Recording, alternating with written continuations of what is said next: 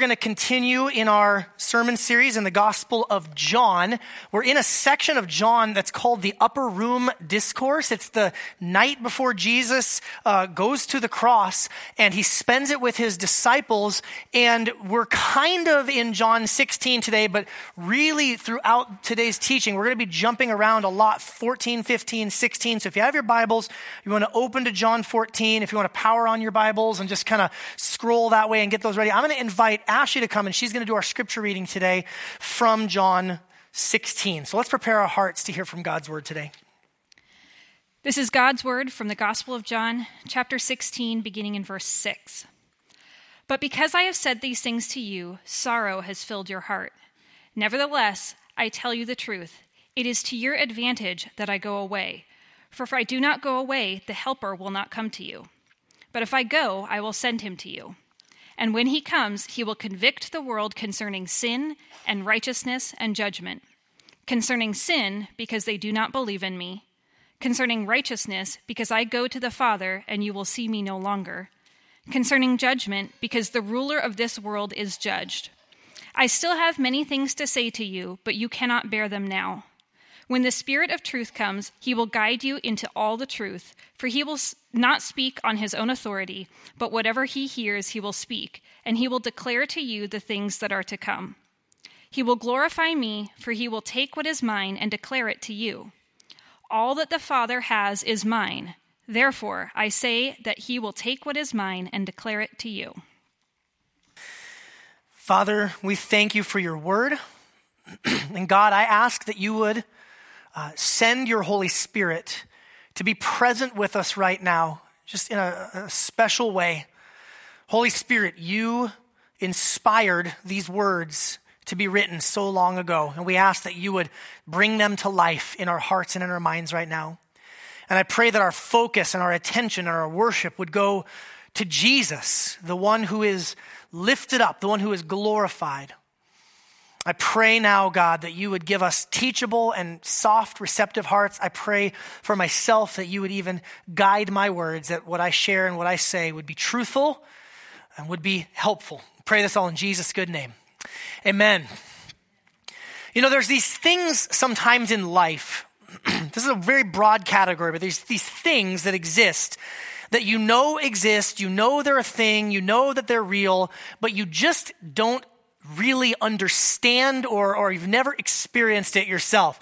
So I was thinking about this uh, uh kind of throughout the week, and I, I, asked my wife, kind of gave her some examples, and she goes, Okay, I've, I've got one. My wife said, A billion dollars is like that to my wife. She's like, I know there are people who have a billion dollars. Uh, many of them started companies right here in Seattle, right? Uh, people have a billion dollars. People, you know, can go to their bank account and their investment accounts. They could have that. She's like, I just cannot wrap my mind around what it would be like to have a billion dollars. And I said, well, let's keep dreaming. Uh, but I asked Hannah. Hannah is on staff with our church. Uh, she uh, she was out in the lobby, and I said, Hannah, I have a question for you. And I kind of explained this to her, and I said, What's what's like that for you? What exists, but you just kind of can't wrap your mind around it? And she said, Renaissance fairs, and. Uh, and I said, Hannah, like, of all the people that I know who wear cloaks, you're like at the top of the list. And Renaissance fair, she's like, yeah, I know, like, but like, I like to wear cloaks, but I can't imagine going to a Renaissance fair and people have like sword fights and they're eating, you know, turkey legs and speaking in old English. She's like, that just seems really weird to me. And I said, well, it seems really weird to you because it is really weird. But she's like, I know that they exist. I know that people do them. And I was like, you've never been to a Renaissance fair? And I was like, I've been to like four. And uh, that's what that was my admission to her. But I didn't mean to say that. The Holy Spirit just prompted me to share that, to get that off of my soul. For me, for me, uh, it's airplanes. I, I, travel, you know, a few times a year. I, I, fly around, you know, mission trips or classes or retreats or different things like that. And every time that I get on a 200,000 pound steel tube and it like accelerates and like we lift off the ground, I just think to myself, there's no way that this is real. Like this can't be happening. Is anybody with me on that? Like, how is that? Am I being pranked right now? Is this like the moon landing and it's all a government conspiracy? Like, what is happening here? Sorry, uh, sorry. I right? Like, it's just one of those things. It's just one of those things. It's like, I know it exists. I, I even, I even get on airplanes and travel places, but it's just weird to me. I know that there's this science of, you know, thrust and lift and aerodynamics, but I just don't really understand it. For many people, for many Christians, the Holy Spirit is kind of like that. I know that there is a Holy Spirit.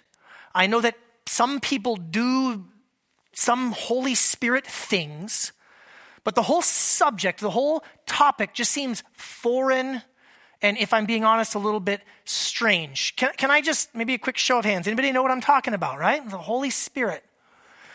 And I think for a lot of Christians, then they, they shrink back or they kind of pull back from embracing God, the Holy Spirit. It's kind of cheesy, but there's a joke that sometimes goes around where people who, you know, kind of, you kind of fear that idea of the Holy Spirit, you know, the functional Trinity then becomes God the Father, God the Son, and God the Holy Bible. But God has given us His Spirit. And I, I, I just want to encourage you. For some of you, maybe it's just ignorance. You just haven't thought about who the Holy Spirit is and what the Bible teaches about the Holy Spirit. So you just need to learn. For others of you, maybe there's baggage or there's, there's fear because it seems like, quote, those people who are really into the Holy Spirit are just kind of strange or they do strange things or, or odd things happen. Like somebody goes, woo, in a worship service. And you're like, I'm not, I'm not woo guy. And so I just, you know, I don't need the Holy Spirit. And, and, and, and I just want to say to you, like, I'm on a mission today. I'm on a mission to convince you that you need more of the Holy Spirit in your life. I'm on a mission today because this section of scripture, John chapters 14 through 17, is the most condensed section of teaching on the subject of the Holy Spirit from Jesus himself. Nowhere else in the Bible is there more condensed teaching about the Holy Spirit, and it comes directly from Jesus. So I'm on a mission. Don't try to stop me. You need more of the Holy Spirit in your life. Amen? Yeah, okay, all right. Oh, my charismatics just showed up. All right, let's, let's go. All right, a little context. This will help us. John chapter 14, you remember, this is the last supper, the, this upper room discourse. Jesus is, is sitting with his disciples and Jesus, you know, talks about going away and he says, You know the way to where I am going. And Thomas says, No, we don't, Lord. We don't, we have no idea where you're going. How can we know the way? And Jesus told him, I am the way, the truth, and the life. No one can come to the Father except through me. So this, this whole conversation is all based upon the idea that Jesus is going somewhere. And so the disciples are sad. The disciples are upset. If you've been walking with Jesus for all of these years, and now all of a sudden he starts talking about going away and you won't be able to see me, wouldn't you be sad? Wouldn't you be upset? So there's, there's kind of a concern among the followers of Jesus. And we have to be clear when you're reading this, this section, uh, there's kind of two different goings away that Jesus is talking about. One of his going aways is goings away. I don't know exactly how to say it, but one of them is he's going to go to the cross. He's going to die. He's going to enter into the heart of evil itself so that we might experience forgiveness of sins and new life, a gift from God. And then he's going to rise from the dead. He appears to his disciples the Apostle Paul tells us that more than 500 people saw the resurrected Jesus. That he didn't just like die and go away to heaven. He died and he rose from the dead, glorified in bodily form. This same Thomas is going to touch the, the, the, nail holes in Jesus' hands and the, feel the wound in his side. And then Jesus ascends to the right hand of the Father, where he sits today, ruling and reigning over the entire cosmos. So there's kind of two goings away the going away to the cross and the going away to the Father. So we'll try to keep them straight as we go through. So he's going away. You skip down to verse 16, and Jesus says, But I'm going to ask the Father, and he will give you another helper Okay, so there's this new character that's introduced on the scene, and he's called another helper. Just out of curiosity, if this is another helper, who's the first helper? It would be Jesus. Jesus is saying, I've been here, I'm serving you, helping you. He's already washed their feet, all that. He's about to go to the cross. I mean, talk about some legitimate help, right? How about I, how about I help you with that whole death and sin and evil problem? I'll, I'll, helping is putting it mildly. But I'm going to send you another helper to be with you forever, even the Spirit of truth, whom the world cannot receive because it neither sees him nor knows him. But you know him for he dwells with you and will be in you. By the way, I'm just going to kind of charge through all these passages. What we're doing right now is we're taking the puzzle pieces and we're dumping them all out on the table. And we're starting to find the edge pieces and we're starting to flip them over and starting to get kind of an idea. I'm going to, I'm going to read through a handful of these passages that talk about the Holy Spirit. So I just want you to like pay attention or underline words or, or kind of what, what's being said here. I'm going to try to do my best to make sense of it all here in just a few moments. So he's going to dwell with you, he's going to be with you. And then Jesus says, But the world won't be able to see me, but you'll be able to see me. And then one of the disciples named Judas, not Judas Iscariot, the one who betrayed, he needed to change his name. It was, it was due. And so he, he asked this question. Judas goes, Well, how in the world is it going to be that we can see you, but the rest of the world won't be able to see you? How is that even possible? And Jesus says in verse 25, He says, These things I've spoken to you while I'm with you but the Helper, the Holy Spirit, whom the Father will send in my name, he will teach you all things and bring to your remembrance all that I've said to you. Jesus is saying, the way you're going to see me and the way you're going to experience me and remember me is through the work of the Holy Spirit.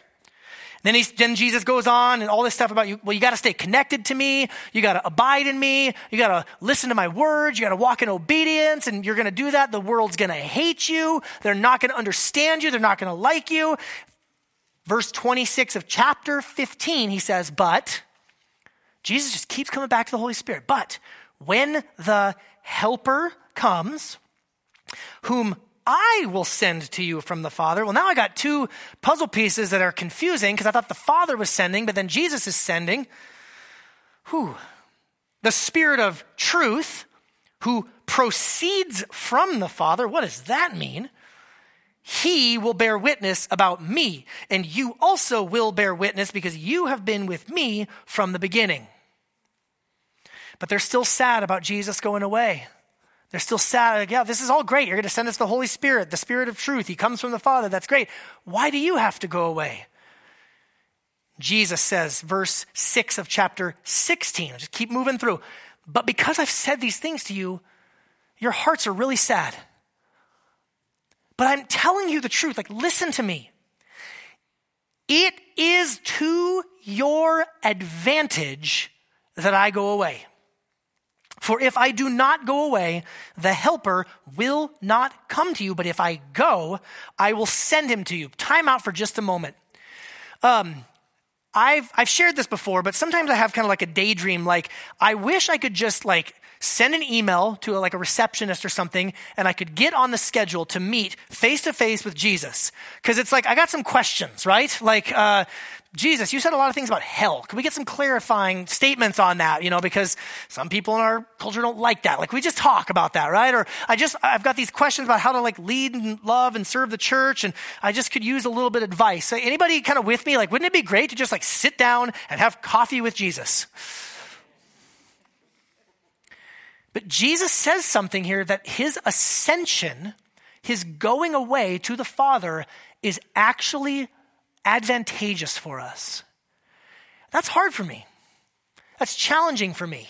I'm, a guy, I like kind of concrete, tangible things, and, and, Jesus being physically present somewhere. If I, I mean, I could take a plane to Jerusalem. I don't know how they work, but I'll take a plane and go to Jerusalem and go meet with Jesus. That would be, that would be advantageous. But Jesus says, no, it's better that I go away so I can send you the Holy Spirit. Wow. And when he comes, he'll convict the world concerning sin and righteousness and judgment concerning sin because they do not believe in me. So the Holy Spirit has this, this role of like convicting us. Oh man, my life is out of order with what God's best for me. I need to, I need to repent. Concerning righteousness, because I go to the Father, so the Holy Spirit has this role to like help shape us and change us and grow us so that we're, we're more like Jesus. We grow in righteousness. And concerning judgment because the ruler of this world is judged. We talked about that a number of months ago that, that the one who, the, the, the, false ruler of this world, the devil, is, is cast out because of Jesus' death and resurrection. And now there's a new age. It's a, it's a new day. There's a new, there's a new government. There's a new regime. And, and it's the age of the Spirit. And the Spirit has a role to play in the ruler of this world being judged. And now listen, verse 12. I still have many things to say to you, but you can't even handle them right now. when the Spirit of truth comes, he will guide you into all the truth. For he will not speak on his own authority, but whatever he hears, he'll speak. And he will declare to you the things that are to come. He will glorify me, for he will take what is mine and declare it to you. All that the Father has is mine, therefore I said that he will take what is mine and declare it to you. Clear? Got it? oh, John. I love, I love John, but man, you could really spend a lot of time digging deep into these details. I want to I want to start. I, I pray to bring some helpful clarity. I have four things I want to say about the Holy Spirit so that we may understand who He is and what it is that He's doing. The first thing I want you to understand is this: pay attention to the names. Did you notice the different names and the different titles used throughout this section through all these different readings. I mean, the, the starting point is spirit. I mean, just the word spirit. There's God, there's a lot of like father and son language, but here, this person, this helper who's being talked about is referred to as spirit. And we know that God is spirit, so there's some sort of uh, connection there with God. But what's really interesting is that word for spirit in both the Old Testament and the New, both Hebrew and Greek, it's the same word for your breath. Your breath. If you get the wind knocked out of you, you know, they would have said you got the spirit knocked out of you. It's why there's even kind of superstitious things like when you yawn or when you sneeze, or things like that. People say, bless you. I guess nobody says bless you when you yawn. That would be weird. Uh, but when you sneeze, people say bless you because the superstition is, oh, your spirit just left your body momentarily. You need a blessing from God so that breath can go back into you. Just think about this. I'll just dangle this out there and I'll let you run with it. Jesus is the Word of God. Spirit is the breath of God. If you're going to communicate you, your thoughts, your words, your breath, they're all involved. Which part is you, which part's not you? Whew, man. Okay. He's called the Holy Spirit. That's important as well.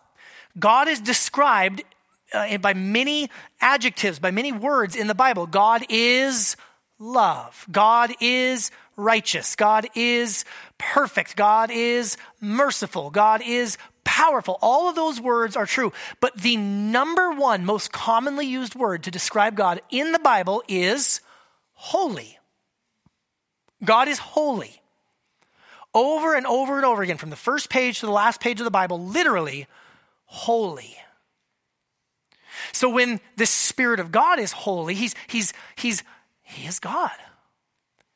God is holy, he's, he's perfect. There's no wrongdoing in him, and this spirit is himself holy. Three times in this in these verses we looked at it says that the spirit of truth, the spirit of truth, which means he's entirely trustworthy. How many of you guys know that there are things out there that are not true? And 94% of those things are on the internet. And you, you, you, need someone to help you, to guide you, to help you understand what is true, what's not true. Well, the, the Spirit is given to be the Spirit of truth. Now, those, those names and those titles are awesome, and you can find them in other places in the scripture. But John, of course, John, gives us a name for the Holy Spirit that's really only found in John. John's always got to be unique. He's the original hipster, okay? So John uses this word. I'm going to teach you a little bit of Greek, okay? Because it's fun for me. Uh, the word is paraclete, okay? Let's, let's say this all together. One, two, three. Paraclete. When you go to the Super Bowl party or whatever you're doing this afternoon for the big game, I really want you to be the life of the party. So let's, let's study this, okay? The, the Greek is going to set you apart from everybody else at the party, okay? The word paraclete, he uses it a number of times, and you may have noticed in the scripture reading, we're using the, the ESV translation. They kept using the word helper. There are other translations that use these other words. There's a, there's a translation, it's called the New English Translation, and the guys who made it are like Bible nerds. Well, let me, all translations are done by Bible nerds, okay? That's why they're into things like translations. Uh, but the New English Translation, these guys are like nerds par excellence, like the top shelf of Bible nerds. And I went to their translation of this because I wanted to see, they always have these like footnotes. So here's what they said about this word paraclete. Finding an appropriate English translation for parakletos or paraclete is a very difficult task.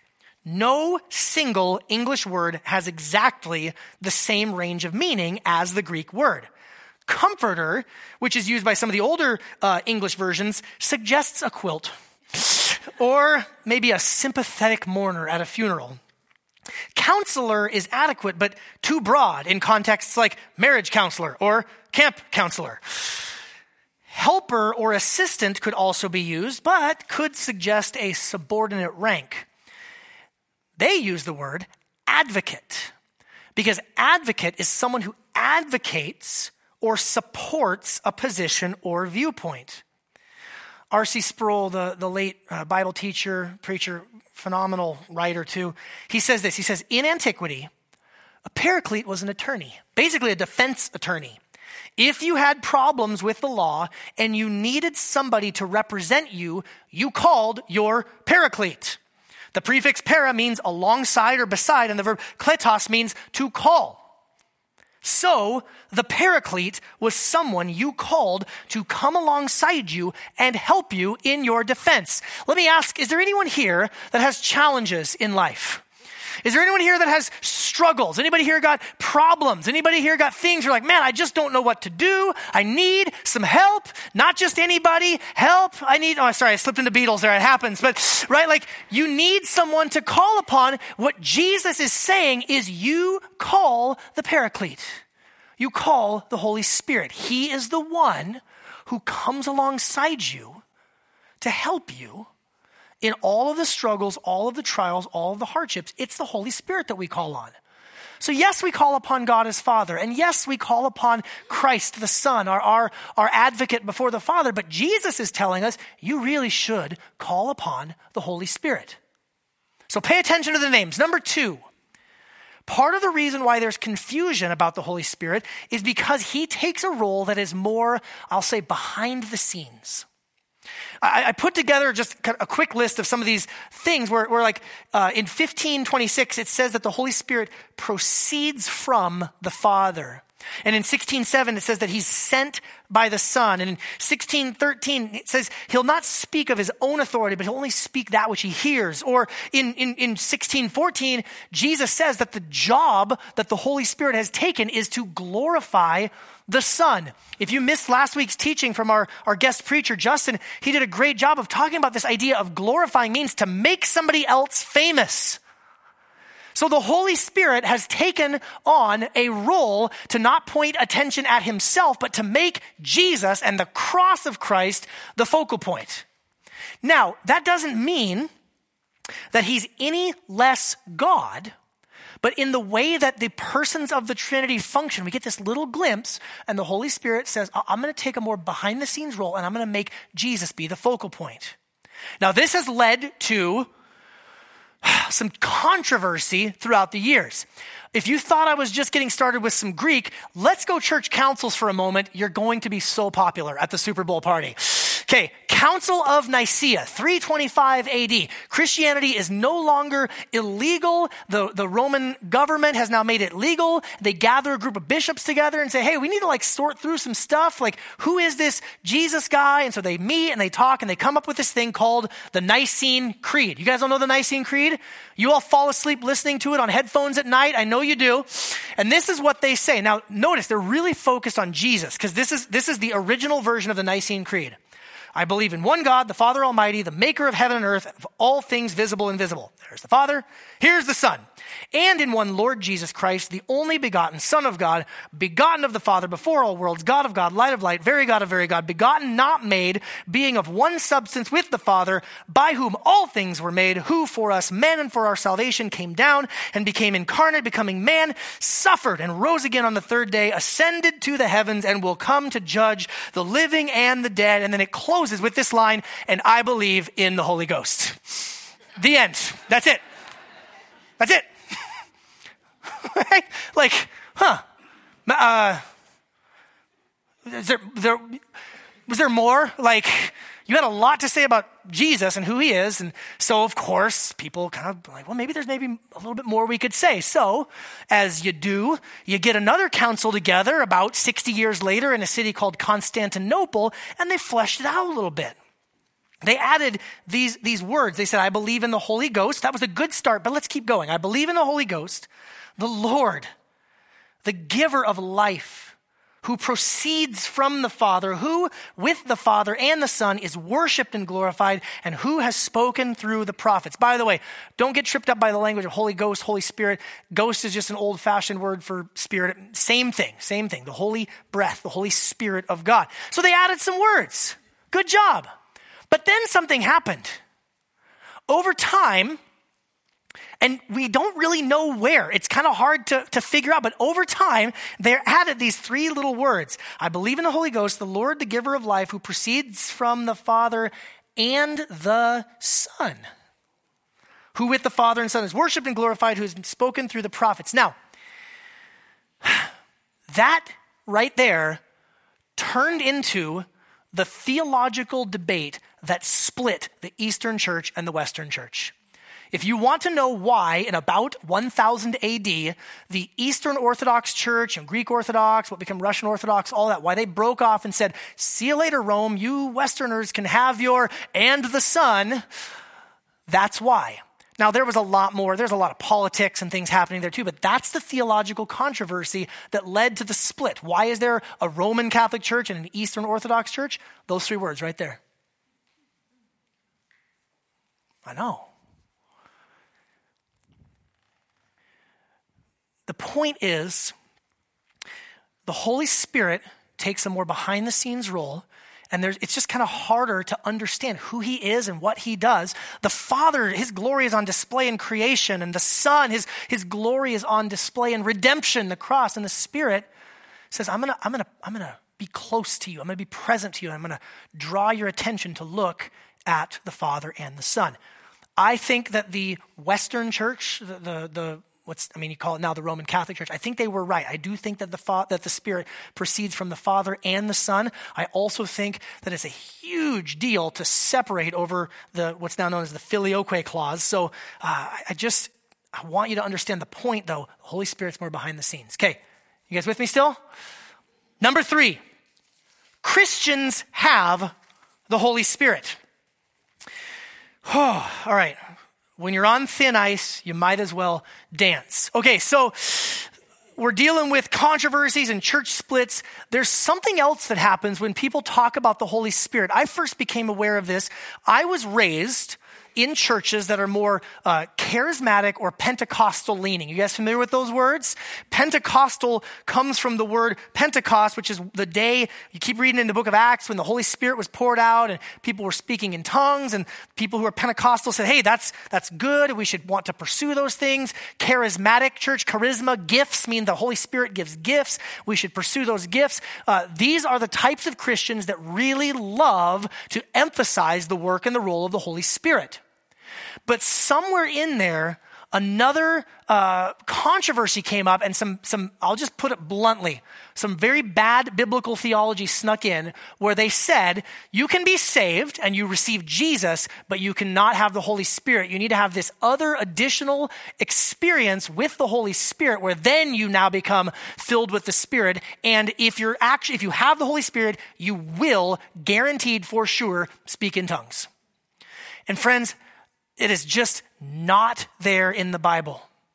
In fact, the exact opposite is said in places like Ephesians, where the Apostle Paul writes that on the day when you believed, you were sealed with the Holy Spirit. Or passages like here in John, where Jesus looks at his disciples and says, The world's not going to see me, but you're going to be able to see me because you have the Holy Spirit and you will be filled with the Holy Spirit. Friends, whether you realize it or not this morning, when you woke up and you brushed your hair and you brushed your teeth and you got dressed and somebody walked up to you and said, Are you filled with the Spirit? You might not have known how to answer, but I've got great news for you. You were.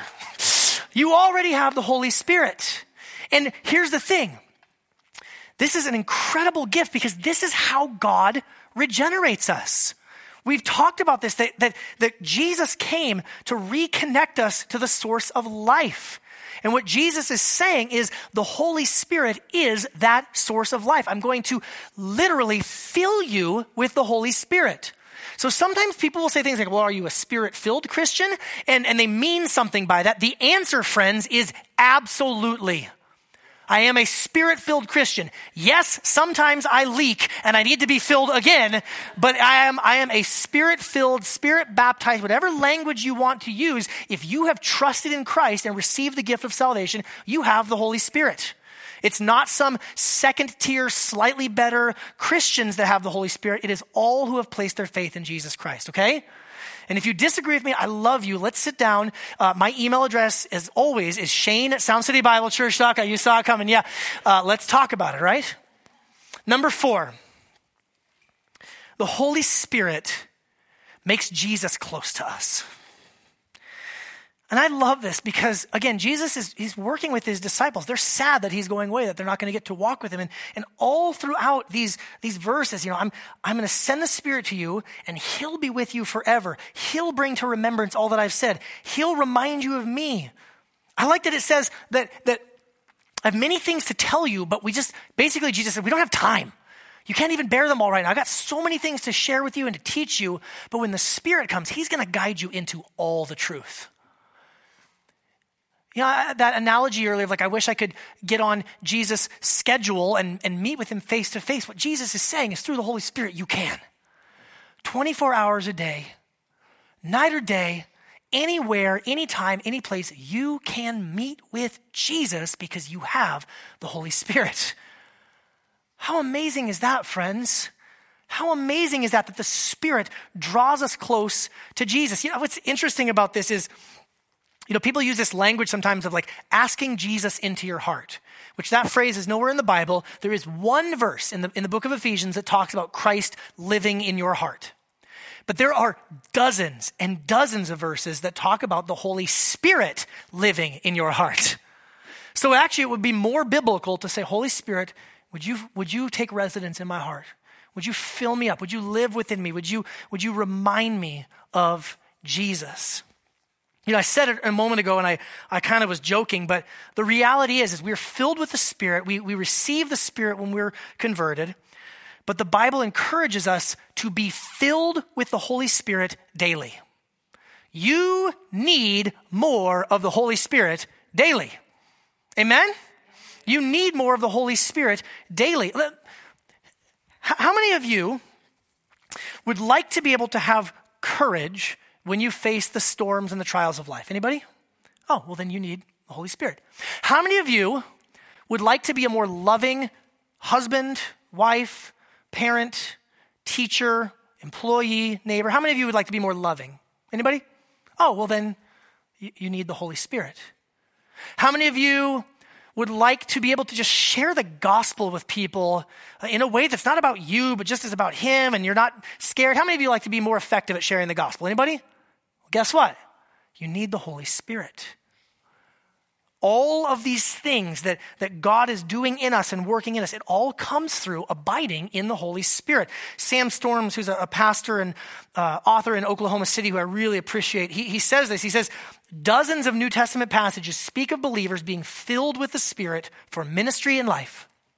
The Spirit, who was once given and now indwells each believer, is continually given to enhance and intensify our relationship with Christ. Anybody want to have a more, like, just, just a, a closer relationship with Jesus? That's what the Spirit's doing. And to empower our efforts in ministry. You guys want to be fruitful? You want to you want to do things that will like make a difference and make an impact in people's life? Well, then you need the Holy Spirit. So how? How do we get this Holy Spirit? Well, first of all, we're going to take another offering. I'm just kidding, right? Like again, lower your lower your guards. This is where sometimes people, you know, the weirdness can kind of creep in. I have good news for you. How do we get filled with the Holy Spirit more and more? It's very simple. It's actually very simple. Number 1, by asking. God, would you fill me with your Holy Spirit? Part of, part of our you know, leaking, if you will, is that we just don't realize, we're not aware that God's Spirit is present with us all the time. So pray. Pray. Take time, set aside to pray. Pray while you're driving in your car. Pray in those little moments in between phone calls at work. Whatever you got going on, pray. God, would you fill me with your spirit? Would you remind me that your spirit's always with me, always helping me? Would you be the one that I can call upon to come alongside me? So just ask. Ask in prayer. No fancy formula or magic words or none of that sort of stuff. Just ask, Spirit, would you, would you fill me today? Number two, whoa, shocking, read the scriptures. the, the, the, the, book of First Peter, Peter says that no prophecy of Scripture just came about by the will of man, but these, these men, men wrote the, the Scriptures, human beings, but they were carried along by the Spirit. That these words are breathed out by God. By, they are breathed out, they are spirited by God. It's the exact same Greek word. So when you read the Scriptures, you're, you're letting the words and the thoughts and, the, and the, the priorities of God the Holy Spirit fill your heart and fill your mind. So read the scriptures. Spend less time reading whatever you're reading. Blogs, I'm sure they're wonderful. But like, you want to be shaped to know God the Holy Spirit? Read, read the words that He inspired to be written. Number three, singing. Singing is a unique thing where, I mean, think about what you're doing when you're singing, right? You're breathing. And some of you have lovely voices. Others of you, uh, can I just tell you the truth? It, the quality of your, your, your timbre and your tone, that's not ultimately what God is interested in. It is a wonderful, God glorifying thing when someone has a beautiful voice. Yes and amen. I'm thankful for all of the just amazing musicians that lead us and serve us and all that. But what God wants is your heart. And as you sing, that's a form of praying and you're, you're breathing, you're, you're out loud, and, and God's Spirit will meet with you in those times of singing. Uh, number four, I got two more. Fighting sin. Do you know what makes us not be filled with the Spirit? By being filled with other things. And so we don't believe, we believe that the Bible teaches absolutely clearly we are not saved by our moral efforts. We are saved by grace alone. Can I get a loud amen from them? Can I get a woo from somebody here, right? We are saved by grace alone, but because God has saved us, because He has been so gracious to us, then we engage our will to say no to sin and to say yes to righteousness. God's grace is not opposed to effort, it's opposed to earning. Feeling like I have something like God owes me. Fight against sin. Say no to that thing, that temptation that offers to satisfy you but will ultimately leave you empty. And then lastly, by community. I, I wish I had more time to go into this. So many of these passages that talk about you being filled with the Spirit, the Spirit will be with you. We don't see this in our English translations because people from Texas didn't translate them, but the Greek word is y'all. Yeah, thank you. Can I, get, a witness from the Dallas contingent over here, right? Y'all are being built together like a temple for the Holy Spirit to dwell in. Y'all will be filled with the Spirit. Y'all need to be pursued with the Spirit. It's a community project. And when we gather together in relationship, when we talk, when we pray, when we open the scriptures, there's like this, like this chain reaction because you've been given the Holy Spirit. And I've been given the Holy Spirit, and we actually get to interact with each other and experience more of God's Holy Spirit when we interact with each other. How awesome is that? Being isolated does not help you to experience more of God's Holy Spirit, but being in relationship and being in community does. The end. Okay. So, This is where you say, okay, Pastor Aaron, is it time to like start being weird now? No, not necessarily. If you want to sing, you want to, if you want, if you are a woo person, there is freedom for you here. Okay. If you're not a woo person, there's no pressure to artificially drum up some sort of excitement or thing that you have to do in order to be like a real spirit-filled Christian. You who trust in Christ have the Spirit. Let's ask Him to fill us now, so that we can treasure Christ and we can face the challenges of this life. God, we invite you and your Holy Spirit to fill us right now. God, whatever that looks like, however you want us to encounter you in these moments, God, I pray that we would be open to your spirit ministering to us. God, would you change us so that we would, we would look more like Jesus? Would you help us uh, be encouraged that we can always have access to Jesus because the Holy Spirit is with us? And as we enter into this time now of responding at the Lord's table and singing, uh, I pray that we would experience your Holy Spirit in a new way. I pray this in Jesus' good name. Amen. I'm going to hand it off to Pastor Kyle to lead us in communion, and we're going to welcome our younger students class in here in just a moment. So take it away, brother. All right. Thank you, Pastor Aaron. So, this week, as I was reflecting on this passage and I was reflecting on this idea uh, that Jesus told his disciples that he needed to go, that it would be better for, for them if he went to be with the Father so that he could send the Holy Spirit. Uh, I was imagining myself as one of those disciples, and I would be pretty grieved. It says that they were grieved. Um, and for any of, the, of us who love Jesus, that would be hard, right? To be standing there with him and then him have to go. Um, and I, it, it, caused me to kind of reflect back to uh, the days when I was in the military. My kids were much younger, and when they would, whenever I'd be preparing to leave for deployment for several months, uh, it was really hard around our house. It was very sombersome and quiet because I was getting ready to leave. Their dad was getting ready to leave for a long time. And so I would deploy uh, once I got set up wherever I was going to be living for the next year or so. I would send them a, a package. I would send them some teddy bears or pictures, things that would kind of be like comfort items to them. Uh, one specifically was my daughter wanted this pink uh, nightgown to wear at night, and I believe she wore it every single night until I got home. Um, but the point here is that when Jesus left, when he ascended to heaven to be with the Father, he promised that he would send the Comforter, the Helper. And the Holy Spirit reminds us of Jesus' love for us. Jesus also gave us uh, the, uh, the Lord's Supper to help us, to remember, to remind us of his love for us. And so this morning, as we're reflecting on this passage, as we're reflecting on um, who the Holy Spirit is and, and how the Holy Spirit works in our lives and encourages us, I would just encourage you to, to reflect on that idea of um, we have the Holy Spirit. We have the helper, this, the comforter to help us until Jesus returns. I'll read a passage from 1 Corinthians chapter 11. It says, The Lord Jesus, on the night when he was betrayed, took bread. And when he had given thanks, he broke it and said, This is my body, which is for you. Do this in remembrance of me. In the same way, also he took the cup after supper, saying, This cup is the new covenant in my blood. Do this as often as you drink it in remembrance of me. For as often as you eat this bread and drink the cup, you proclaim the Lord's death until he comes. Whoever therefore eats the bread or drinks the cup of the Lord in an unworthy manner will be guilty concerning the body and blood of the Lord. Let a person examine himself then, and so eat of the bread and drink of the cup. In a moment, I'll pray, and then I'd encourage you to spend some time reflecting. The band will be playing quietly behind um, and just spend some time meeting with Jesus this morning and asking the Holy Spirit uh, how He wants to grow you, to, to comfort you, to shape you as a follower of Jesus. Uh, and then when you're ready, go ahead and stand with us as we sing and celebrate this morning.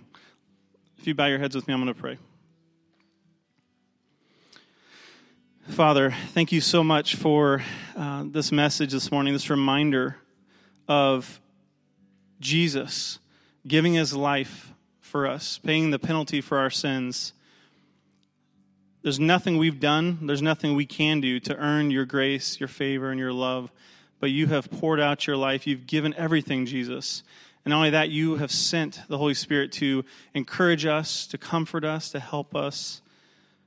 God, I pray for my friends here this morning. I pray that you would encourage each of us, meet us where we're at. We do pray, Holy Spirit, that you would fill us fill us afresh and anew this morning. And uh, just pray that you would be with us this morning as we now remember Jesus' death, his body that was broken, his blood that was shed in our place. We love you, Lord, and we pray this in Jesus' name. Amen.